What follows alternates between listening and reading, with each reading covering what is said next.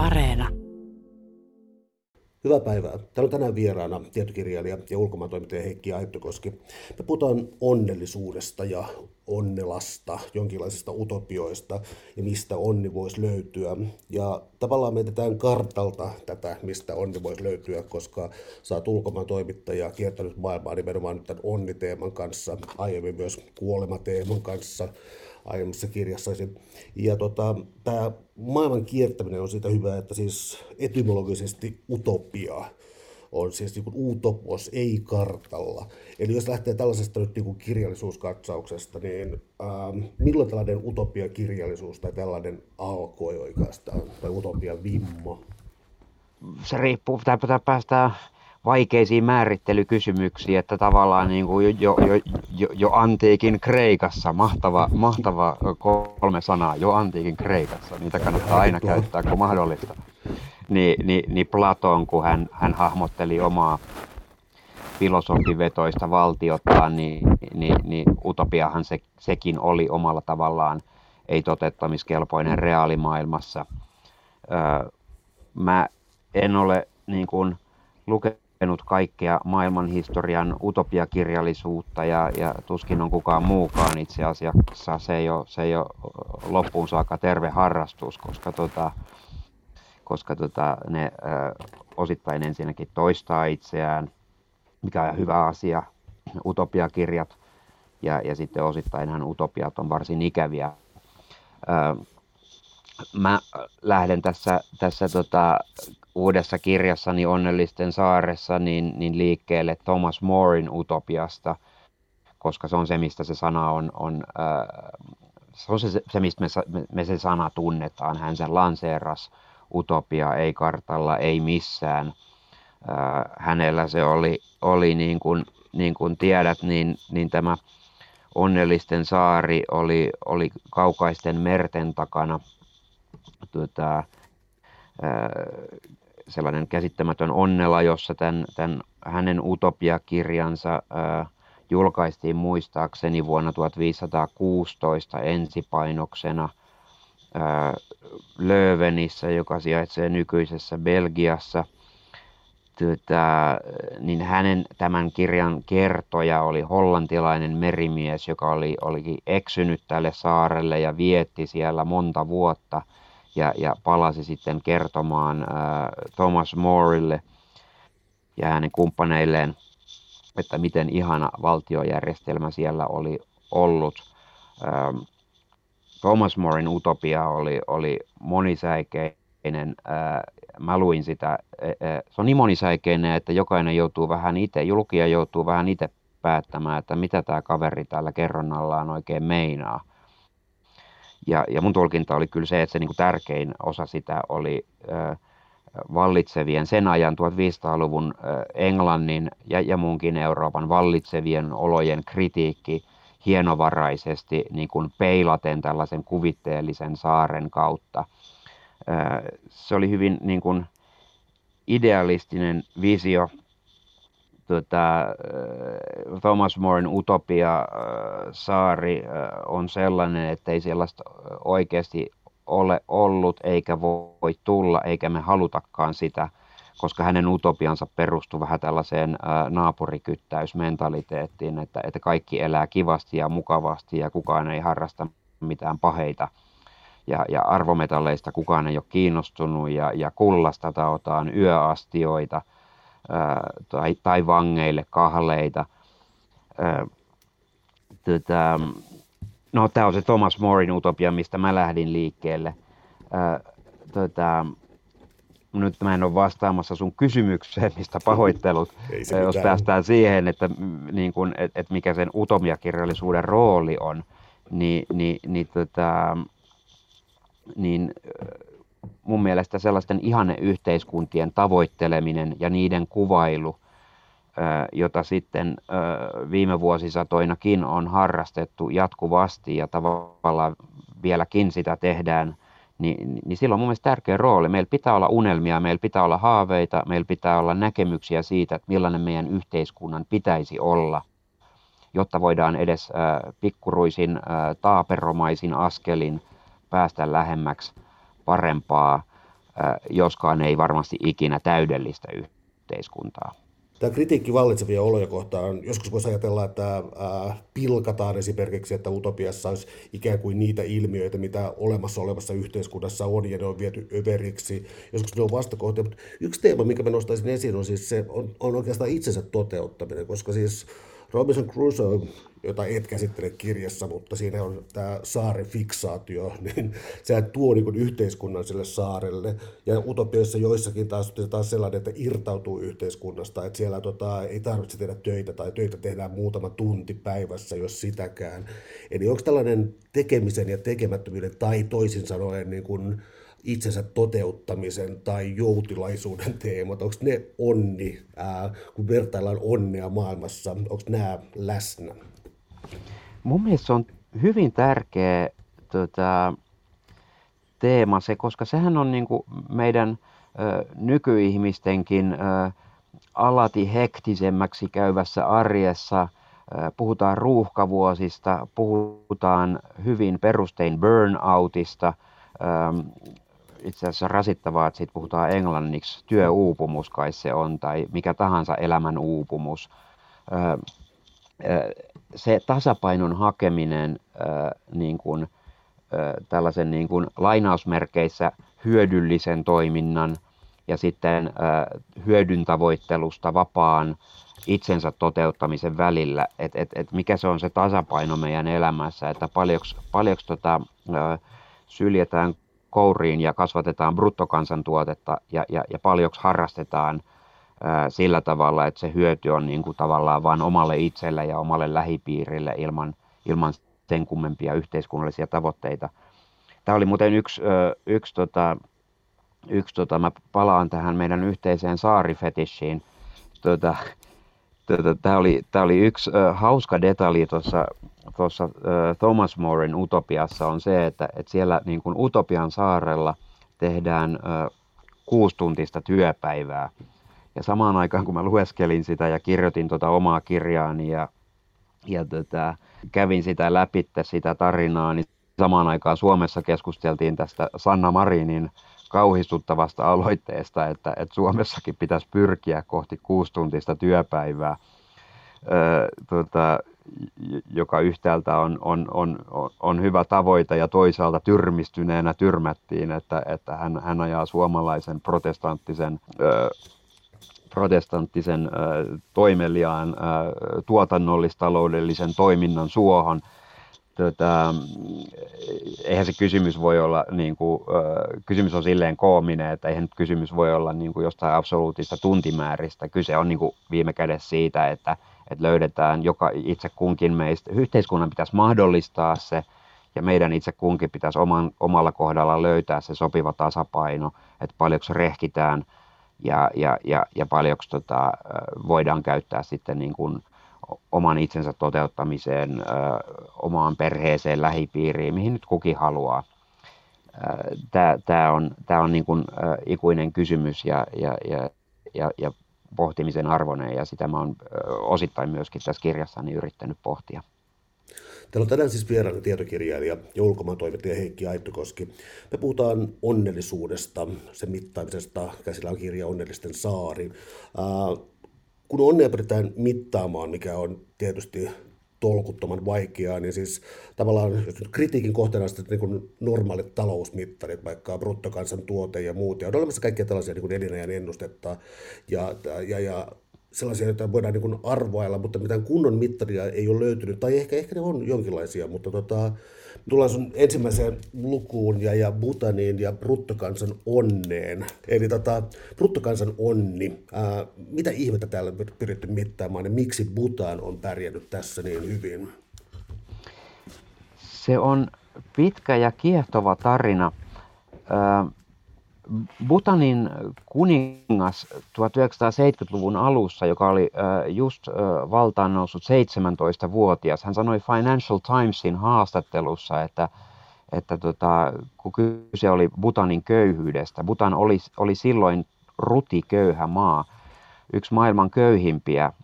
Ny, nykyään Butanilla menee jonkun verran paremmin, köyhä se on edelleenkin, mutta ei samalla tavalla rutiköyhä kuin 40-50 vuotta sitten kuningas, tuore nuori kuningas sanoi, että bruttokansan onni on tärkeämpi kuin bruttokansan tuote. Se oli tavallaan hävyttömästi sanottu, koska hän itse oli kuningas ja eli yltäkylläisyydessä ja kansa oli rutiköyhää. Ja, tota, mutta, mutta, mutta se ajatus jäi elämään ja Butanissa kuninkaan valta on suunnilleen rajaton. Tai hän, hän, hän nauttii erittäin ylimaallista arvostusta, arvovaltaa. Hän, hän, hänelle ei asetuta poikkiteloin. No vähitellen tämä bruttokansan onni äh, rupesi sit saamaan jalansijaa Butanin myös muiden niin kuin vallankäyttäjien tota, ajattelussa ja se systematisoitiin. Siitä tehtiin järjest, aina vain järjestelmällisempi filosofia ja ideologia Butanille 90-luvun lopulla, 2000-luvulla. Ää, tota, sitä ruvettiin niin kuin mittaamaan ja kartoittamaan. Ja Butanissa on muutaman kerran viiden vuoden välein järjestetty tällainen koko maan kattava, se on niin kuin asukasluvultaan pieni maa, tota, alle miljoona. Ja, ja siellä on niin kuin tehty laajoja kyselytutkimuksia, joissa kyselijät on mennyt pitkin poikin Butanin maaseutua ja, ja, ja esittänyt monituntisia kysymyspattereita laajalle joukolle kansalaisia, joihin liittyy tota, paitsi se, että kuinka onnellinen koet olevasi, myös tällaisia meikäläisittäin kummallisia kysymyksiä, että tai yksityisyyteen meneviä kysymyksiä. Kuinka usein rukoilet? Paljonko juot? Paljonko tupakoit? Riiteletkö kotona paljon? Onko välit naapureihin hyvät? Kuinka usein meditoit? Miten suhtaudut karmaan? Tämän tyyppisiä kysymyksiä. Ja sitten tämän tavattoman laajan aineiston perusteella sitten yritetään kartottaa, että kuin onnellisia butanilaiset ovat. Toinen on se, että et, et ihan systematisoitu, että, että kun Butanissa säädetään lakeja, niin ne käy sellaisen ylimääräisen mankelin kautta. Lakien täytyy noudattaa tiettyjä bruttokansan onnen kriteerejä, muuten ne ei pääse läpi. No mitä tämä tarkoittaa sitten käytännössä? Se tarkoittaa käytännössä sitä, haastattelin Butanin pääministeriä, joka selitti minulle, että se tarkoittaa muun muassa sitä, että jos, jos vedetään joku joku tie paikasta A paikkaan B, Butan on vaikeakulkuinen vuoristoinen maa, niin sitä ei välttämättä vedetä suorinta reittiä, jos se sattuu olemaan vaikka tiikereiden suojelualue. Ja, ja äh, tota, se, se voidaan vetää vaikka kymmenen kertaa pidempää reittiä ja se tulee kymmenen kertaa kalliimmaksi, mutta bruttokansan onni ajaa kaiken muun edelle.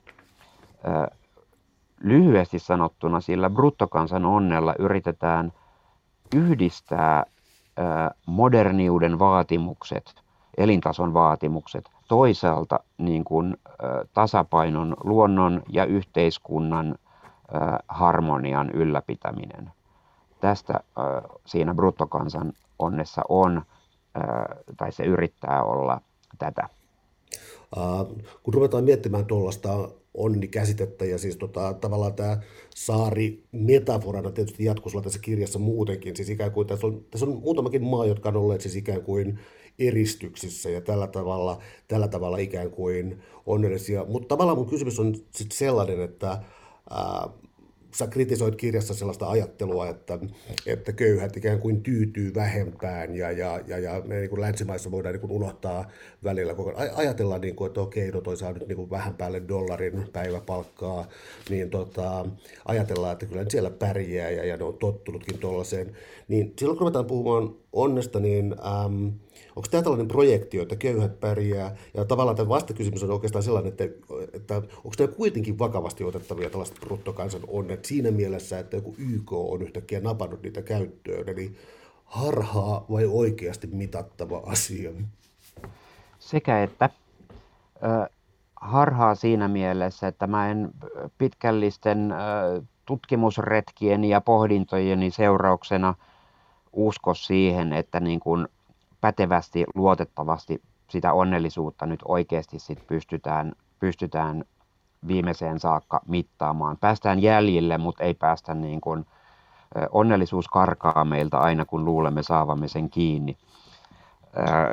tota, mutta ihan oikea asia se on, se on siinä mielessä, että tota, et, et kyllä se on tavoite, jota, kohtaa meidän, jota kohti meidän pitää pyrkiä ja kaikki, mikä auttaa sitä, kaikki, mikä niin kuin saa meidät ajattelemaan sitä onnellisuutta yhteiskunnan päämääränä, ihmiselämän ö, viimekätisenä päämääränä, niin, niin on mun mielestä hyvästä.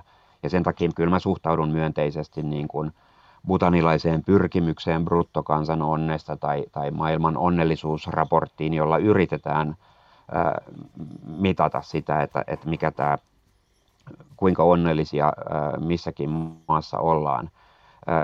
Konkreettisena seurauksena, että kun tässä maailman onnellisuusraportissa nämä meidän Pohjoismaat pärjää johdonmukaisen hienosti, niin, niin, niin, niin, niin hyvä seuraus on joka tapauksessa se, että se tuo niin kuin Suomelle, Tanskalle, Ruotsille, Norjalle, Islannille myönteistä julkisuutta ja saa kenties muualla maailmassa ihmiset, päättäjät ajattelemaan, että noissa yhteiskunnissa saattaa olla jotain – mitä meidänkin kannattaisi niin kuin, ö, tota, kopioida omalla tavallamme. Että et jos tämä niin kuin tällä tavalla niin kuin edesauttaa hyvien esimerkkien kopioimista toisiin maihin, niin, niin se on hyvä.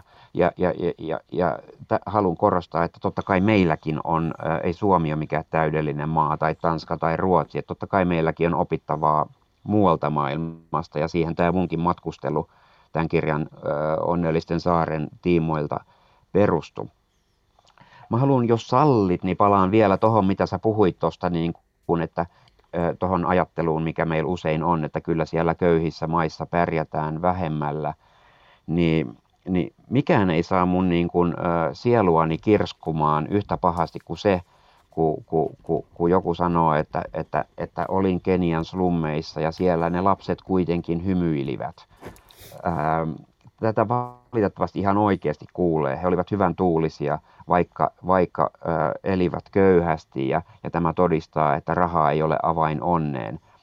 Tämä on niin kuin tosi itsekkäästi niin kuin meikäläisestä äh, ylimielisen pöyhkiästi ajateltu, joka näin sattuu ajattelemaan.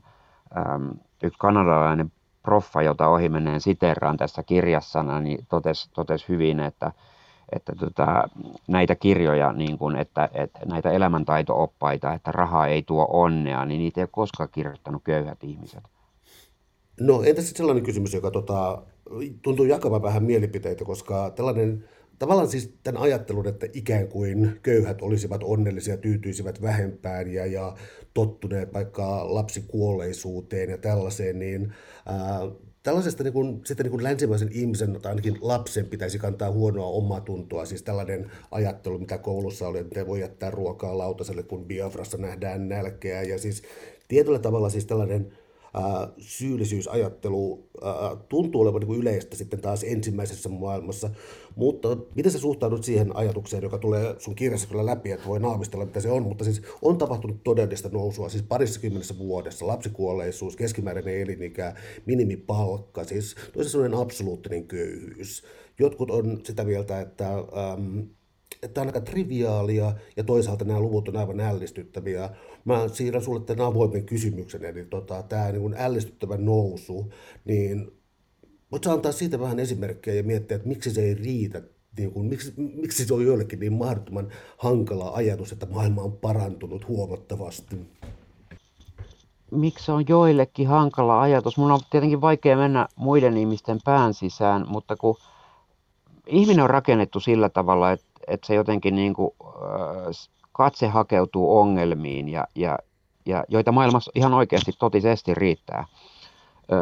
En, en ryhdy luettelemaan, mutta niin kuin, tota, se, se jollakin tapaa ehkä särkee tällaista huonon oman tunnon, maailmantuskan, maailmankuvaa, jos asiat keskimäärin kuitenkin on muuttunut viimeisen parin 30 vuoden aikana – parempaan suuntaan. Sitä on vaikea niin kuin, äh, sisästää. Ähm, toinen siinä on se, että, että kun vähittäinen elämänolojen parantuminen moni, monissa maailman maissa, äh, niin, niin kun se on vähittäistä, niin, niin, niin sitä on vaan hankala hahmottaa. Se ei samalla tavalla konkretisoidu. pitäisi olla itse paikalla siellä, sanotaan nyt vaikka taas, että Keniassa maala, maaseutukylässä, jonne tulee, jonne tulee sähköt tai jonne tulee niin kuin, ää, juokseva, juoksevan veden saanti paranee, ää, tai, tai veden saanti, puhtaan veden saanti paranee, niin, niin, niin, niin pitäisi olla aina niissä hetkissä paikalla, että, että, että hoksaisi, että, että, tota, että tosiaan asiat on, on, on paranemaan päin. Ja tietenkin, koska on mahdoton olla kaikissa näissä tilanteissa paikalla, niin, niin sitä on vaikea kuvitella. Mutta joku, joku meidän tällaisessa kollektiivisessa psyykessä haluaa uskoa mieluummin dystopioihin, jotka sä tässä keskustelussa aikaisemmin mainitsit, kuin positiiviseen kehitykseen. Mä itse asiassa niin kun tutkailin sitä, ihan, ihan mun mielestä kuvaavaa on, että sana dystopia, niin sitä itse asiassa 1900-luvun lopulla, sitä ei juuri edes käytetty suomen kielessä se on, se on niin kuin levinnyt, sen esiin, e, e, levinneisyys on, on niin kuin selvästi kasvanut 2000-luvun puolella ja se kertoo jotain niin kuin tästä meidän ajasta, tota, jos, jos vähän, vähän karikoin. Tota, otetaan esimerkki, että jos me puhutaan teknologiasta, jos me puhutaan jostain tekoälystä tai, tai äh, esimerkkejä löytyisi runsaasti, niin me, me mieluummin nähdään se, se tulevaisuuden uhkakuva, kuinka, kuinka se syö meidän lapset aamupalaksi ja, ja, ja tota, orjuttaa meidät sohvaperunoiksi ja, ja ottaa yhteiskunnan haltuunsa. Mm, me nähdään mieluummin tämä, kuin me nähdään se vaihtoehto, että entäs jos se helpottaakin meidän elämää ja parantaa meidän elämänlaatua.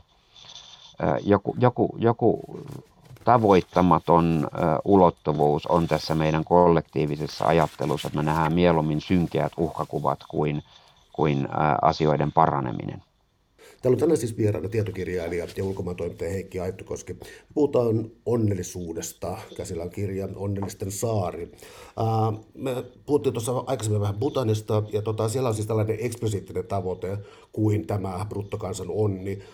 Toinen maa, jossa onni on luvattu ikään kuin itsenäisyysjulistuksessa ja perustuslaissa, on tietysti Amerikan Yhdysvallat, jossa siis no, on eksplisiittisesti asetetaan tämä käsitys siitä, että tämä on onnella. Tietysti myös Neuvostoliitossa oli tästä omat versionsa ja muualla näissä maissa, mutta jos mennään Yhdysvaltain kautta, niin tota, jos onni on sellaista, että se ei ole vielä täysin saavutettu, mutta se on saavutettavissa, niin onnellisuuden tavoittelu ja amerikkalainen unelma. Nyt tämä on niin valtava paketti, että mä tota, ää, laitan sitä vähän pienempään osaan. Eli mennään, mennään, tuohon, mennään Philadelphiaan ja mennään tähän niin kuin Amerikan, Pohjois-Amerikan, Yhdysvaltojen syntyyn. Eli mistä tämä niin onni käsitellään ja minkä takia se niin sinnikkäästi elää tai ei elä. Siis tämä American Dreamista vastaan on estetty kovakin kritiikkiä, mutta mä annan sulla tässä puheenvuoron. Mennään Philadelphiaan ja 1700-luvun loppuun. Mitä siellä tapahtuu? Vuonna 1776 Britannian, brittien tai Englannin, miten vaan pohjoisamerikkalaisten siirtokuntien edustajat oli koolla, koolla Filadelfiassa, julistautu röyhkeästi, ähm, brittien mielestä röyhkeästi, itsenäisiksi, oli kyllästynyt, kyllästynyt emämaan äh, verotukseen ja sortovaltaan. Ja itsenäisyysjulistuksen äh, muokkas äh, luonnoksen äh, laati kolmekymppinen kaveri nimeltä Thomas Jefferson, ja, ja, ja koska valta on ensimmäisen luonnoksen laatijalla, niin hänen, hänen luonnoksensa pitkälti hyväksyttiin. Tota, itsenäisyysjulistuksen kantava ja tunnetuin lause, että, että elämä, elämä ja, ja, ja, ja onnellisuuden tavoittelu – onnellisuuden tavoittelu hakattiin, oli niin kuin kiveen hakattu niin kuin Yhdysvaltojen ensimmäisessä perustamisasiakirjassa. Ja yhdysvaltalaisethan suhtautuu äärimmäisellä kunnioituksella näihin niin kutsuttuihin founding fathers, perustajaisät, kaikki mitä itsenäisyysjulistuksessa ja tota, sit myöhemmin perustuslaissa päätettiin, niin, niin, niin on, on, on aika lailla pyhää.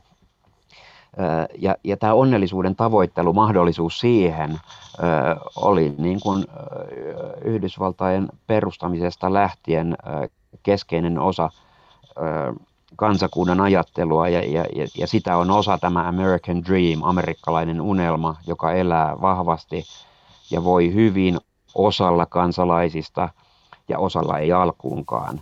Ja, ja, ja, ja, ja tästä tullaan siihen, että Yhdysvallat on niin kuin, se on ihan massiivinen, se on kiehtova valtio, se on kiehtova kansakunta, kiehtova kulttuuri ja massiivinen ristiriita. Se on niin kuin Winston Churchill puhuu, puhuu Neuvostoliitosta tai Venäjästä, se sanoo, että se on niin kuin arvoitus, jonka sisään on kääritty mysteeri, jonka sisään on vielä oli jotain kääritty.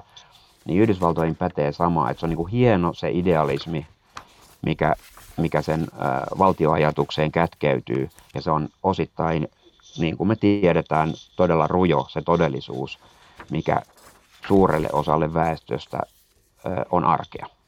No tota, tässä on pakko ottaa itse asiassa Donald Trump esiin ja, ja tällainen siis, pysytään edelleen saarimetaforissa, koska Yhdysvallat tässä Trumpin aikana on pyrkinyt tekemään itse saarta, vaikka se niin man, aika manner saareksi onkin, niin tota, ää, tällainen siis protektionistinen, tai siis tällainen niin kuin vetäyty, vetäytyminen pois maailmasta ja tällainen niin kuin ikään kuin palauttaa Amerikka ja siis jotenkin palauttaa jokin yhtenäisyys, jokin yksi, jokin saari, jokin onni. Onko tämä kaikki yksi traditionalismin muotoa vai onko populismi um, eri asia kuin tällainen konservatiivinen utopia-ajattelu? Tässä trumpilaisuudessa, joka ei ole kadonnut mihinkään, vaikka hän hävisi ne vaalit, syytä muistaa – tota, niin, niin ensinnäkin hän, hän tavallaan yrittikin tota, tehdä Yhdysvalloista saaren, tota,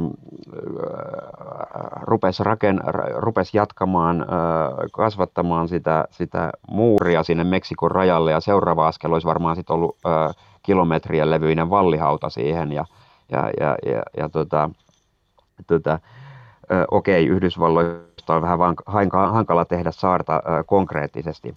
Mutta tuota, kuvannollisessa mielessä hän pääsi tosi pitkälle, kun ottaa huomioon, mistä kaikista kansainvälisistä sopimuksista hän irtautui tai irtautti Yhdysvallat, mistä kaikista kansainvälisistä hyvän käytöksen säännöistä hän irtautui. Et, et kyllähän, kyllä, kyllä, kyllä se, hän siinä tosi pitkälle meni. Seinähän on osittain sitten tietenkin traditiota tällainen niin kuin, ö, 1800-lukulainen Monroe doktriiniajattelu, että Yhdysvallat ö, pysyttelee ö, erillään tota, muun maailman ö, lue Euroopan ja, ja muiden, va, muiden niin kuin vauraiden maiden ö, asioista. Ja, ja, ja kääntöpuolena vielä tärkeämpiä, että ne sitten pitää näppinsä erossa ö, ö, USAn takapihasta – Washingtonin näkökulmasta tarkoittaa tietenkin sitten Meksikoa ja latinalaista Amerikkaa. Tota, tai siinä on tietenkin tällainen traditionaalinen, sama mikä toistui sitten ensimmäisen maailmansodan jälkeen, että Yhdysvallat ei lähtenyt mihinkään heidän, heidän näkökulmastaan kansainliitto hömpötyksiin, vaikka oma presidentti Woodrow Wilson oli, oli sitä niin kuin vahvasti perustamassa – ää, tällainen eristäytymisajattelu, me ollaan vahvoja, me pärjätään omillamme, ää, me tehdään muualla maailmassa vähän mitä meitä huvittaa, mutta, mutta, mutta pysytään henkisesti, sielullisesti erillään näistä niin kuin, ää, muista maanosista. Ää, se populismi on myös niin kuin vanhaa perua, sitä on ollut, se sanahan itse asiassa, ellen erehdy, niin, niin, niin, tota, niin kuin nykyisessä tarkoituksessa, niin, niin tulee jo niin kuin pitkän ajan takaa ja, ja ellen erehdy, niin nimenomaan Yhdysvalloista, että et, et, niin tämän tyyppistä niin kuin kansan ö, lietsumista on, on siellä ollut somen ö, aikakaudella, ö, niin, niin onhan tämä niin kuin paljon laajempaa ja paljon ö, repivämpää ja tehokkaampaa ja minun mielestä pelottavampaa kuin mitä se on koskaan aikaisemmin ollut. Jos ottaa tästä kontrastin sitten taas tota Pohjoismaihin, koska tavallaan tuossa amerikkalaisessa debatissa tämä on todella hupaisaa, kun me tässä keskustellaan marraskuussa 2020, me ei tiedetä kuinka kauan Trumpin valtakausi kestää ja todella siis niin kuin vakavasti sanoen, kuinka pitkät jäljet siitä jää. Mutta Bernie Sanders, demokraattien kandidaatti, joka on puhunut demokraattisesta sosialismista ja, ja, ja siitä, että tota, äh, katsottaisiin taas Pohjoismaiden suuntaan, niin tämä tota, ristiriita, onko niin, sä oot kiertänyt, siis sä, sä oot ulkomaantoimittajana tunnet tämän niin ulkomailta tulevan katseen ihan eri lailla kuin mä, niin, tota, niin tämä suhtautuminen Pohjoismaihin, koska tuntuu siltä, että se jakaisi niin yhdysvaltalaisia sellaisia, jotka tietää yhtään asiasta. Että yhtäältä se on joko niin kuin sosialistinen, painajainen, paljon niin kuin kirjan, jossa Ruotsia pidettiin niin kuin kidnappaajien maana, koska siellä viedään lapset niin helposti johonkin julkiseen hoitoon tai johonkin tällaisen verrattiin kidnappaajiin. Johonkin, johonkin daagikseen, päiväkotiin heidät, heidät ryöstetään jo varhaisella iällä. Näin on, joo. Niin tota, ähm, sosiaalisten, tai sitten niin kuin Suomessa on uutisoitu paljon näitä, että ää, nimenomaan näitä niin kuin Sandersin kelailuja tästä näin. Eli siis ää, yhdysvaltalaisten suhde hyvinvointivaltioon, ja mä ty, tota, typistän tämän sun kirjan mukaan, eli jos lähtee siis niin miettimään vaikka Tanskaa ikään kuin valmiina hyvinvointivaltiona, otan Tanska tässä esimerkiksi, niin mikä tässä mättää, että ää, Yhdysvalloille ei kelpaa tällainen systeemi, vai kelpaako se? Onko tämä hajoamassa? No se suurelle, suurelle joukolle yhdysvaltalaisia ä, demokraatteja kelpaisi hyvinkin, että, että niin kuin, ä, Sanders, jos muistan oikein myös Elizabeth Warren, demokraattipiireissä useinkin nostettu tällaiset pohjoismaiset Tanska myönteisiksi esimerkiksi, että, että mihin pitäisi pyrkiä, että tota, tota, markkinatalous yhdistettynä hyvinvointivaltioon. Mutta sitten, sitten, sitten niin merkittävä osa yhdysvaltalaisista on, on vastustaa ajatusta henkeen ja vereen, että, että ei tule tapahtumaan – Ähm, ei ainakaan lähitulevaisuudessa. Tota, se, siinä palataan taas yhdysvaltalaiseen eetokseen, että jokainen, on, jokainen saa tavoitella onnellisuutta, mutta jokainen on oman onnensa seppä. Äh, esimerkiksi Floridassa, kun mä juttelin yhden, yhden äh, republikaaniksi tunnustautuvan ähm, ihmisen kanssa. Hän sanoi, että ei, ei, et, eihän siitä tule niin kuin mitään, että ei yhteiskunta mihinkään parane, jos, jos, jos joku saa niin kuin kerran kuussa ilmasta rahaa. Että et ei tällainen, se, se, se ajattelumaailma on, on niin erilainen, että, että siksi niin kuin Tanskaa tai, tai Suomeen, ne jotka Suomeen yhtään tuntee, niin se on, se on tuomittavaa sosialismia ja ihmisten hyysäämistä ja mikä on oman ahkeroinnin tulos, valtio, kunnat – rohmoa minun vaivalla ansaitsemani verotulot ja, ja antaa, ne, antaa ne köyhille, jotka eivät ole sitten tehneet oman onnellisuutensa eteen riittävästi. Tämä on niin kuin karkeasti se, se ajattelu, se on julmempi tapa ajatella meidän suomalaisesta tai, tai tanskalaisesta, näkö, pohjoismaisesta näkökulmasta. Se on, se, on, se on varsin julma tapa ajatella. Siinä tullaan vähän siihen, että et, et, et ei, ei niin hyväksytä, että kaikkien huono-osaisten huono-osaisuus ei olekaan niin kuin lainausmerkeissä itse aiheutettua. Että, että voi olla että ihmisiä, jotka syntyy olosuhteisiin tai päätyy olosuhteisiin, joihin he itse voi vaikuttaa, niin, niin meillä se lähtökohta on se, että täytyy auttaa ja halutaan auttaa. Tota, et, et se maailma on vaan niin erilainen, että et, et Pohjoismaat tuomitaan konservatiivipiireissä Yhdysvalloissa niin kuin pelottavaksi ja tuomittavaksi sosialismiksi. Täällä on tänään siis vieraana tietokirjailija ja ulkomaantoimittaja Heikki Aittokoski. Ja me puhutaan onnellisuudesta ja utopioista ja tavallaan maantieteestä, joka näiden ympärille kietoutuu. Onko sellaisessa jonkinlaisessa meikäläisyyden tuntemisessa, koska siis mä tarkoitan sitä, että tuntea meikäläisyyttä nationalismin mielessä tai sitten äh, jonkinlainen, että me olemme täällä onnellisia. Ähm, Tämä on vähän vaikea kysymys, mutta siis Yhdysvallat on hyvin, hyvin monikulttuurinen maa, mutta tietyllä tavalla siellä on tällainen civil religioniksi joskus kutsuttu, siis tällainen kansalaisuskonto, johon ikään kuin tiivistyy tällainen. Ja sitten toisaalta sulla on siis Costa Rica, maa, jossa ei ole armeijaa, ja joka tietyllä tavalla on maantieteellisestikin ikään kuin, niin kuin pärjännyt tässä. Samoin, samoin tota, Botswana ehdottomasti, josta voi puhua vielä enemmänkin, mutta siis tässä on tällaisia, mm, mitä mä sanoisin, maantieteellisesti tai muutoin eristäytyneitä jotenkin yhtenäisiä alueita, jossa esimerkiksi ei ole ollut mitään ähm, niin kuin etnisiä puhdistuksia ja tällaisia, jotka, jotka on välttyneet siltä, niin vaatiiko se jonkinlaista meikäläisyyden tunnetta vai voiko se olla hyvinkin niin kuin, sillä niin löysästi monikulttuurinen, lievästi mehenkinen, vai vaatiiko se jonkinlaisen ikään kuin yksikön, joka pitää sitä hommaa kasassa, jotta voisi tuntea olevansa jossakin osa jotakin onnellista yhteisöä? Toi on pirun vaikea kysymys. Tätä, pitää olla ö, joku riittävän tiivis liima, jotta saadaan ö, tota, kansakunnista yleensä puhutaan. Sama pätee varmasti kaupunkien tai maakuntien tai pitäjien, millä tahansa tasolle haluaa mennä, mutta puhutaan nyt tässä vaikka kansakunnista.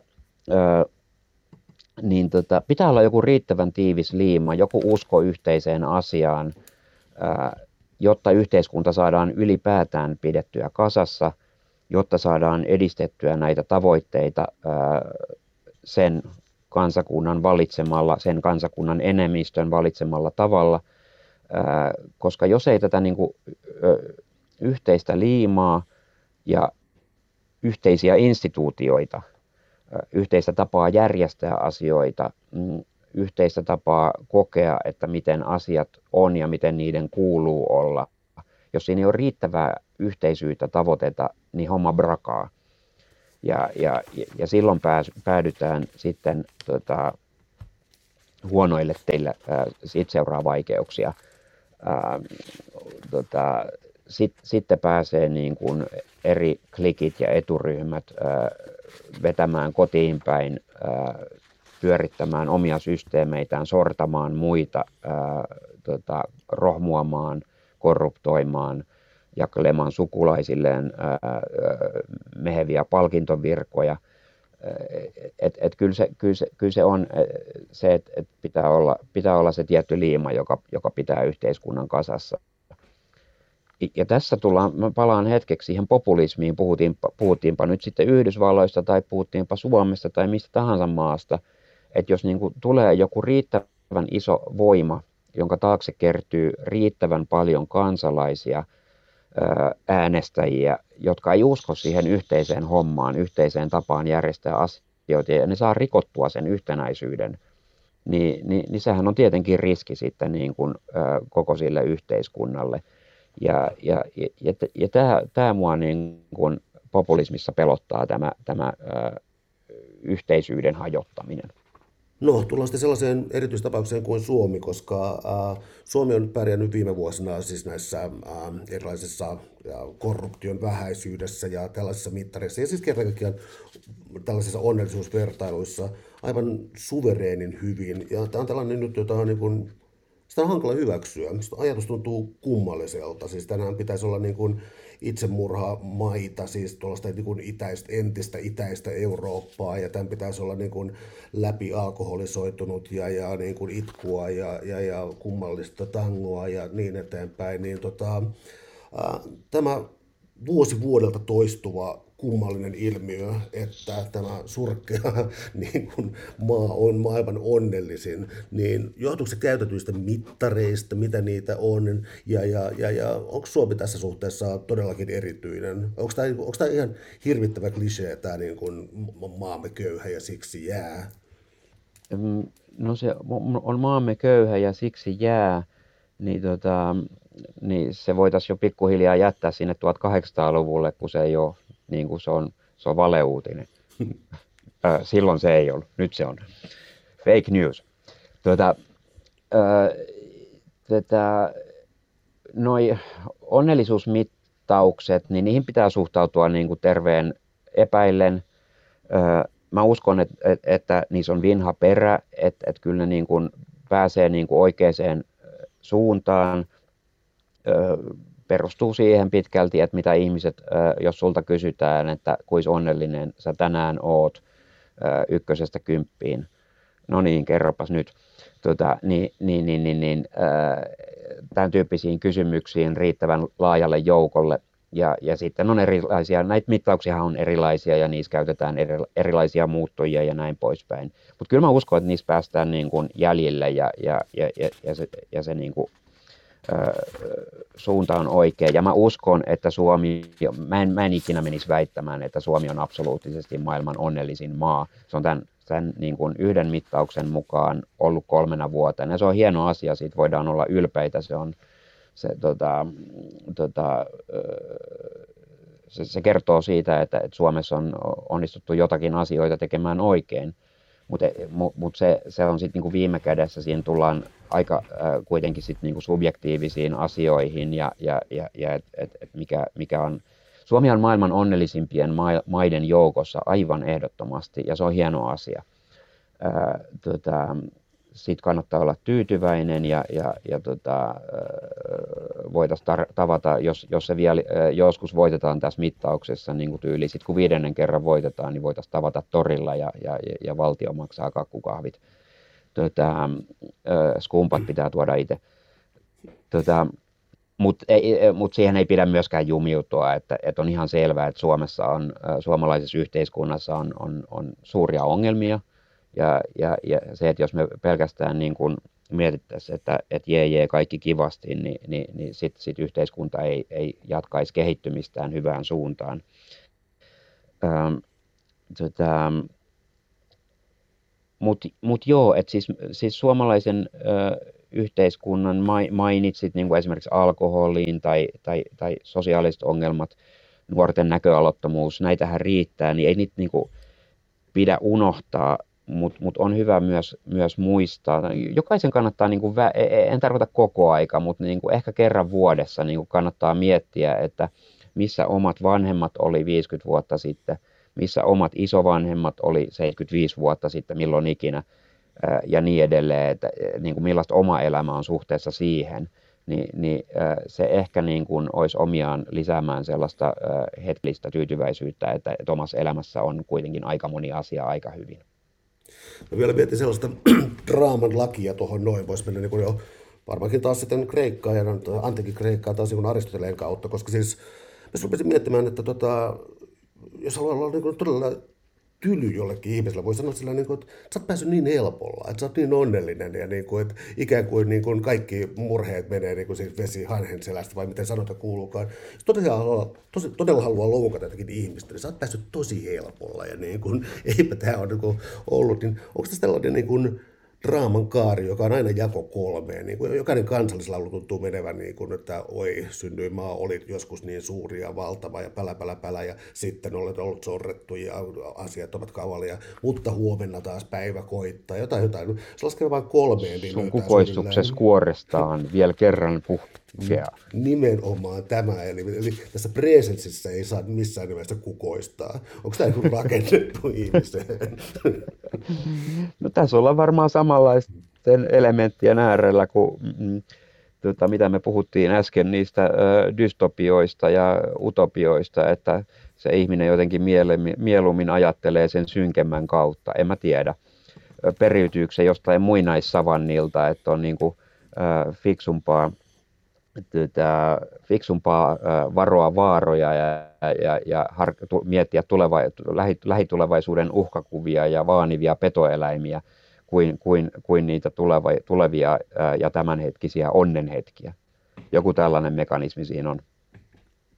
Mä olisin palannut vielä, koska mä en halua jättää tässä nyt katveeseen Afrikkaa, koska tota, siellä tuli mielenkiintoisia käsitteitä. Saamari, kun mulla tässä muistiinpanossa, mutta siis kun sun esimerkkinä on Botswana, niin tuota, tuota, siis se, että mä, siis se ikään kuin, onko hyvä asia, että ei ole paljon luonnonvaroja, ja toisaalta taas niin kuin tällaiset luonnonvararikkaudet on omiaan oikeastaan pystyttämään diktatuureja tai jonkinlaista, jonkinlaisia riistokapitalismin laajoja muotoja, niin tuota, ähm, se käsite, mikä sulla oli, jos mä arvaan oikein, kun, to, kun, kun, kun sä tähän, tähän ö, luonnonvarateemaan menit, niin oliko se käsite, mikä se oli mies, niin kuin resurssikirous? Kyllä, kiitoksia.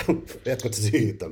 Joo, siis resurssikirous, ö, tota, jolla tarkoitetaan siis sitä, että, että, että jos jollain monissa maissa, jotka on niin kuin, joissa on löydetty jotain jalometalleja, kultaa tai sitten timantteja tai sitten, tai sitten öljyä, jotain, jotain arvokasta, mitä myydään maailmanmarkkinoilta, missä on isot valuuttatulot, miljardeja tai satoja miljoonia dollareita, jotka yhtäkkiä rupeaa kolahtelemaan niin kuin, valtion kassaan, niin siitä usein käänteisesti se asia, jonka pitäisi olla suuri onni, niin kääntyykin kiroukseksi, koska, koska tota, se yhteiskunta ei olekaan niin, kuin niin vakaa, että se kestäisi tällaisen, vaan ahneus saa yliotteen ja, ja korruptoituneet väkivaltaiset sortohallitsijat rohmuaa nämä rikkaudet itselleen – Pahimmassa tapauksessa seuraa aseellisia konflikteja, joissa tämä, nämä niin kuin luonnonvarat on pelinappula, tai siis se, se mitä tavoitellaan, veritimantit, jotkut muistaa Länsi-Afrikasta. Tätä, ja, ja seurauksena on se, että, että, että näistä luonnonvaroista on onnettomuus sen sijaan, että tuloja kaikille ja niistä kansan elinolot paranis.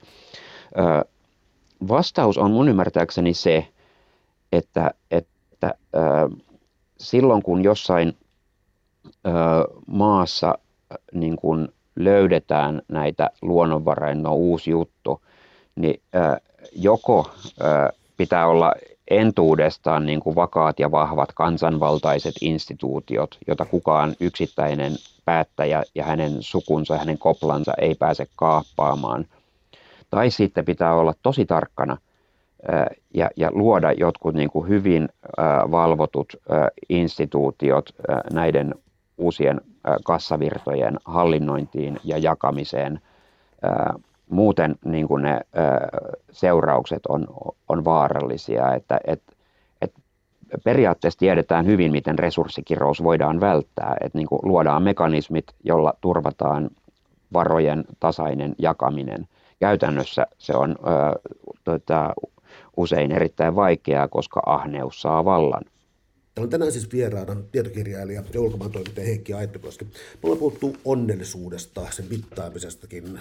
Ähm, ja tuota, lopetetaan sitten niin suureen onnettomuuteen, eli väestön kasvu, ilmastonmuutos ja tämän hetken koronavirus, jotka uhkaa, no, no, no siis selvästi No siis se, mikä nyt ainakin ää, yhdistää näitä asioita, on se, että ne on globaaleja. Eli, eli jos niin kuin jotain onnea löytyisi jostain eristäytyneisyydestä tai jostakin, niin nämä kolme on sellaista, jotka taatusti niin kuin hajottaa kaikkia yhteyksiä, yhteisöllisyyttä ja tämän kaltaisia. No globaaleja, ne on hajottavia voimia. Luuletko, että tässä on jokin sellainen nyt käsillä, joka lopullisesti tuhoaa tällaisen kenties välikauden jossakin, jos ajattelee, että valtio, Euroopan valtio syntyy niin pitkälti 1500-1600-luvun ää, keksintöä, niin olisiko tässä nyt niin kuin siis sellainen näinkin iso kaari kenties joutumassa erittäin pahaan kriisiin? En pidä sitä mahdottomana. En kuitenkaan todellakaan pidä sitä toivottavana. Öö, nythän on, tota, voi hyvin ajatella, että jonkinlainen maailmankausi tässä on tulossa päätökseen sä mainitsit kolme isoa globaalia kriisiä, uhkakuvaa, väestönkasvu, ilmastonmuutos, covid, korona. Tätä, näistä, vaikka meistä ei tällä hetkellä tunnu siltä, kun me maski päässä sotketaan tuolla marraskuussa, tätä, pienissä tai porukoissa tai yksin, niin, niin se korona ei tunnu pieneltä, mutta, mutta tämän, kolmen, t- tässä, tämän kolmen joukossa se on, se on pieni ja se on mitä todennäköisimmin kuitenkin ohimenevä asia. Okei, voi olla, että tulee joku toinen pandemia, joka aiheuttaa vielä massiivisempaa tuhoa ja näin poispäin. Mutta ilmastonmuutos ei todellakaan ole ohimenevä asia – ja, ja, ja väestön kasvu on ohimenevä asia jollain sadan vuoden perspektiivillä ehkä. Ne on niin kuin monta mittaluokkaa isompia mun silmissä kuin COVID. Väheksymättä tämän hetken ikävää COVID-ahdinkoa. Nyt se ilmastonmuutos ja väestön kasvu, niin ihmiskunnallahan on periaatteessa molempiin niin kuin ratkaisun avaimia olemassa. Otetaan helpompi ensin, eli tämä helpompi lainausmerkeissä, tämä väestönkasvu. E, et väestönkasvuhan on itse asiassa tasaantunut tai, tai väestö lähtenyt jopa supistumaan suurimmassa osassa maailmaa. Paitsi että Afrikassa vielä väestö kasvaa kohisten – jos niin kuin ennusteet pitää paikkansa, niin, niin muistanko mä oikein, että joka neljäs maailman asukkaista on tämän vuosisadan lopulla afrikkalainen. Ja, ja yksi äh, esimerkki, että, että ennusteiden mukaan Nigeriassa saattaa olla jopa 900 miljoonaa asukasta tämän vuosisadan lopussa. Äh, mutta tässäkin niin kuin tämä, tota, kulttuurimuutokset monissa maissa, esimerkiksi Iranissa, mainitsen sen esimerkkinä, niin on ollut itse asiassa yllättävän nopeita, että, että sit ihmiset on päättänyt haluta vähemmän lapsia ja, ja, ja sitten on tapahtunut käänne aika nopeastikin. Et, et, et, et, et pitäisi ollenkaan mahdottomana, että et, et, et väestön, kasvusta, väestön kasvu ei sadan vuoden kuluttua sitten loppujen lopuksi olekaan mikään ongelma ilmastonmuutos on näistä mainitsemasta kolmesta se, se vaikein. Öö, se vaatisi meiltä kaikilta samanaikaisesti, käytännössä samanaikaisesti niin kuin tosi isoja uhrauksia meidän suhteessa siihen, millä tavalla me ollaan totuttu elämään. Tota, ja se vaatisi todella vaikeita poliittisia globaaleja päätöksiä ja, ja, ja se on se, mikä, mikä, mikä minusta aiheuttaa suurinta huolta tulevaisuutta ajatellen. Tätä, olisi kiva ajatella, että, että teknologian avulla keksitään ratkaisu tähänkin asiaan. Ja ei se periaatteessa ole mahdotonta, mutta ei mun niin maalaisjärjellä se ei kylläkään vaikuta myöskään todennäköiseltä. Musta olisi kiva, jos mulla olisi tämän keskustelun lopuksi niin tarjota tähän positiivinen visio tähän ilmastonmuutosasiaan, mutta on pakko rehellisyyden nimissä sanoa, että, että, että se näyttää pahalta. On tällainen Pandoran lipas tässä, että tämä toivo tänne ikään kuin onneksi viimeisenä tähän radio-ohjelmaan. Joo, joo, toivosta ei pidä luopua, koska tota, sitä ilman niin, niin elämä muuttuu kovasti ankeeksi. Että kyllä mä nyt, vaikka me marraskuussa ollaan ja tämän keskustelun aikana Mordor on epäilemättä laskeutunut yllemme tota, tuolla ulkoilmassa, niin, niin, tota, niin ky, kyllä mun mielestä siitä ongelmista huolimatta täytyy suhtautua, kannattaa suhtautua ää, myönteisesti ja optimistisesti tulevaisuuteen. Siellä tapahtuu myös hyviä asioita. Suuret kiitokset keskustelusta Heikki Aittokoski. Oli ilo. Kiitos sulle Kalle, oli ilo olla.